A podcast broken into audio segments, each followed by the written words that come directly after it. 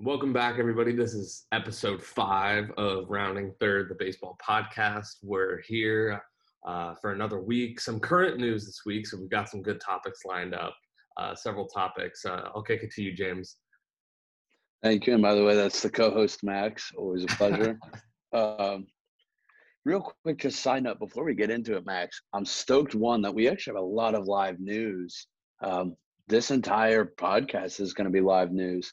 Um, you know, obviously that's been hard to come by with the lockout. The good news is with us being through the holidays now, I think there's going to be a little more push for the lockout to end. What are you thinking about that, Max?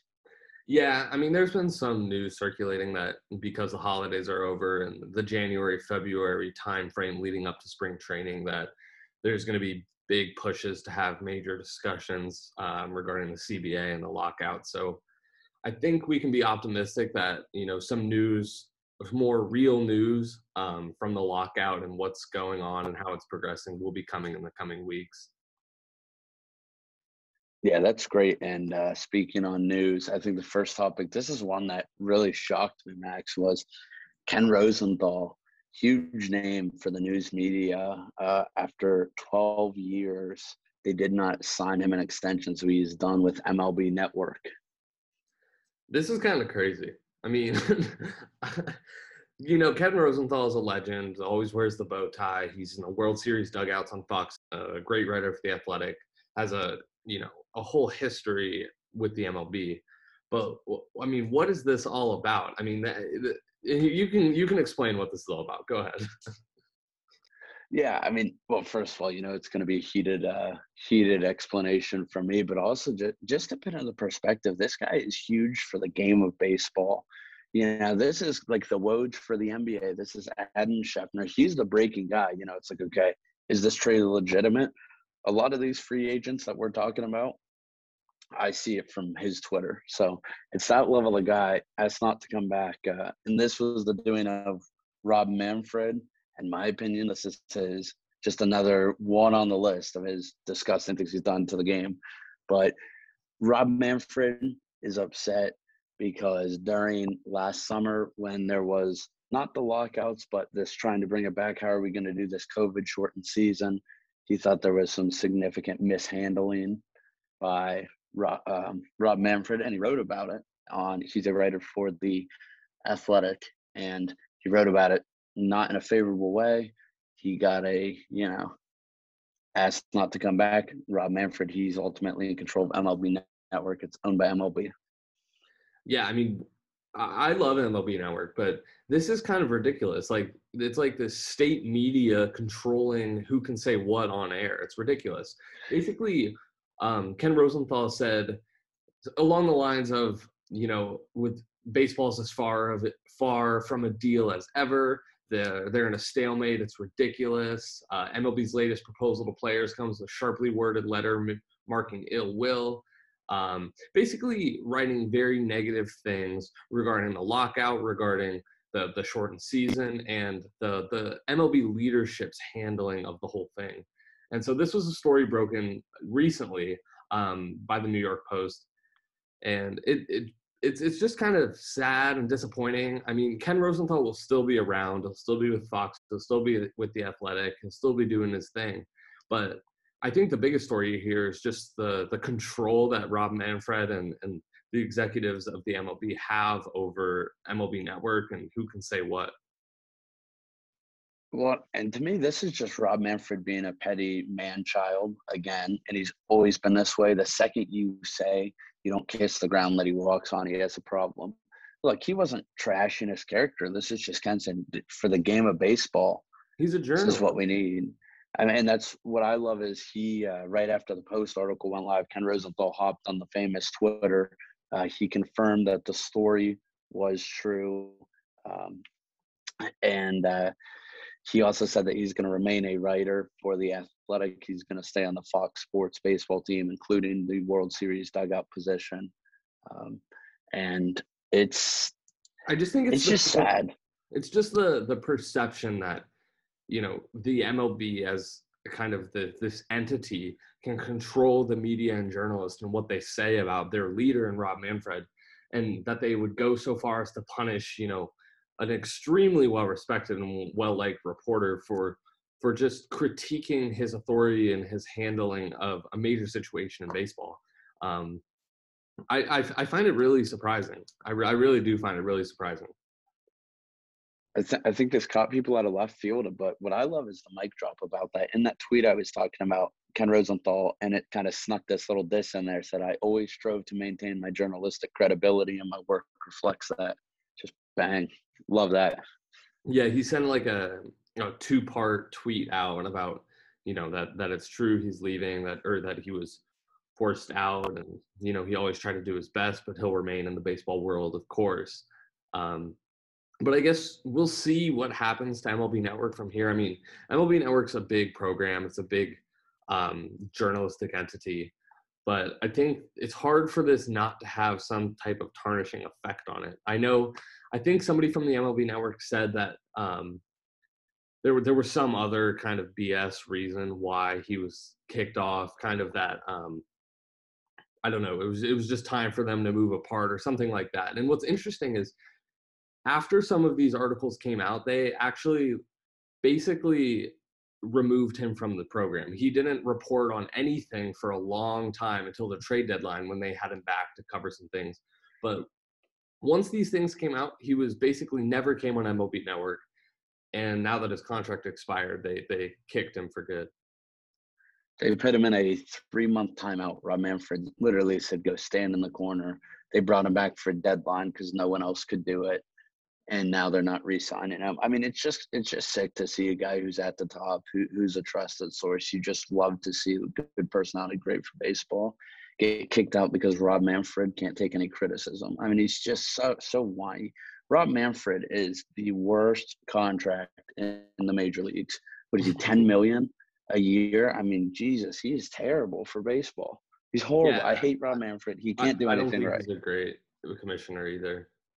Um, but I, I, I, guess we'll have to see. It's, it's crazy news, um, but it's probably the biggest story recently in the MLB. Um, we got some other news. Um, Topps, everyone's favorite baseball baseball cards, baseball trading cards, was recently acquired by Fanatics, who's kind of taking over um, a lot of the sports world right now. So everybody knows Topps. If you buy trading cards, they're likely Topps trading cards.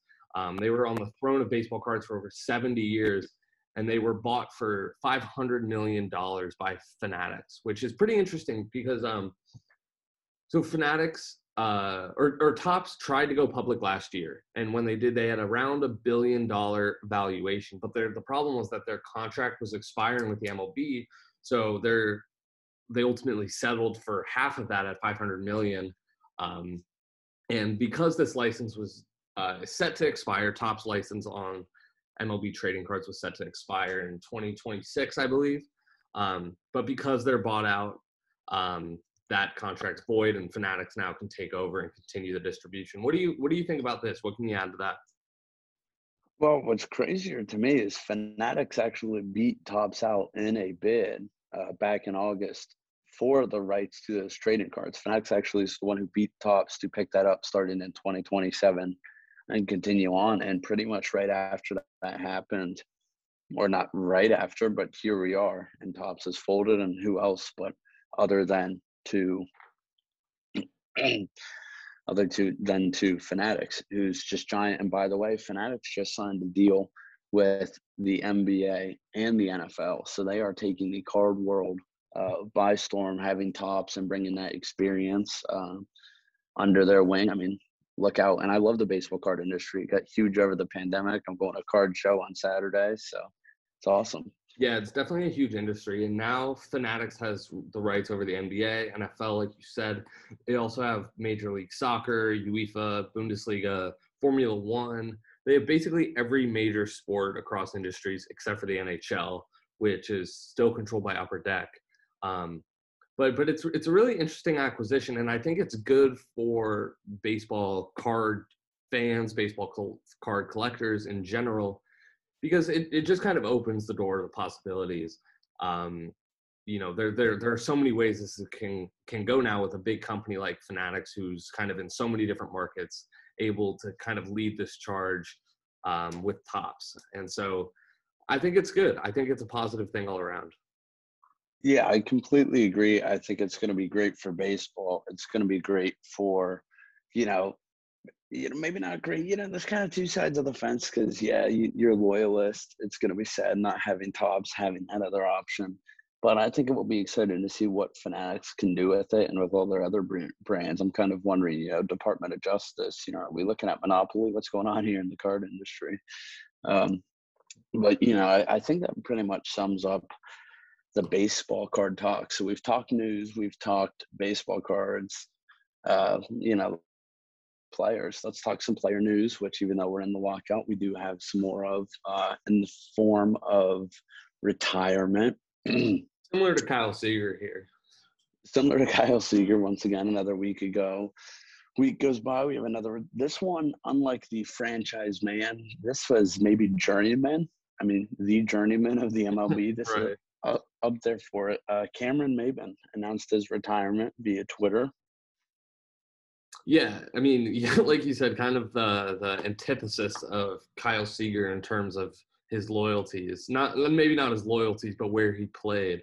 Um, so Cameron Maybin, 15 years in the majors, 10 different teams in 15 years. Played almost 1,200 games, just under a thousand career hits, um, 254 average, 72 home runs. Not a big home run hitter. 13 postseason games and one ring, depending on how you count it because uh, crash cans thing. Um, but but a great reputation as a teammate and as a player. Played on Tigers, Marlins, both versions of the Marlins.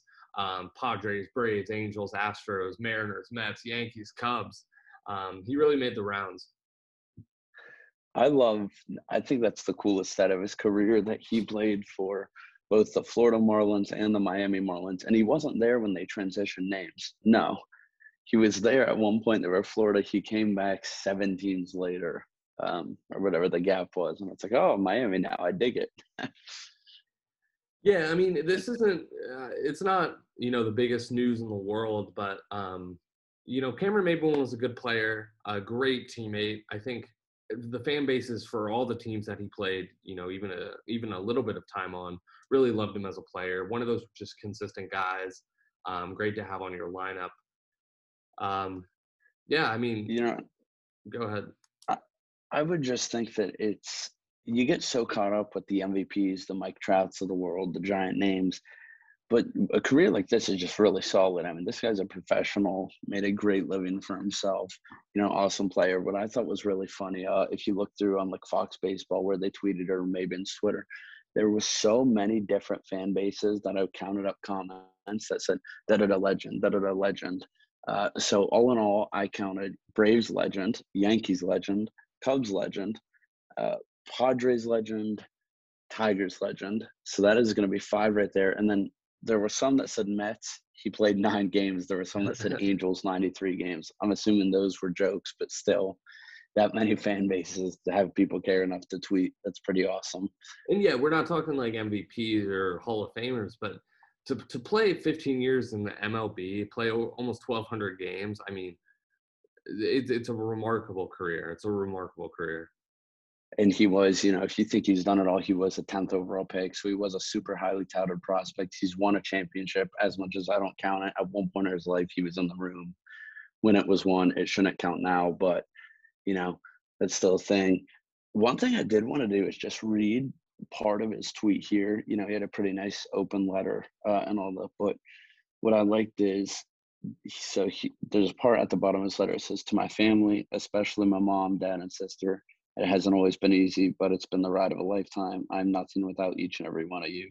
It's my wife, Courtney, and my kids, Trent, Max, Layla. You are my everything, and I can't wait to spend more time with you at home to this game. Thank you for teaching me so many important life lessons. I will spend the next chapter of my life paying that forward to 40 year old Killer Cam. You did it, man.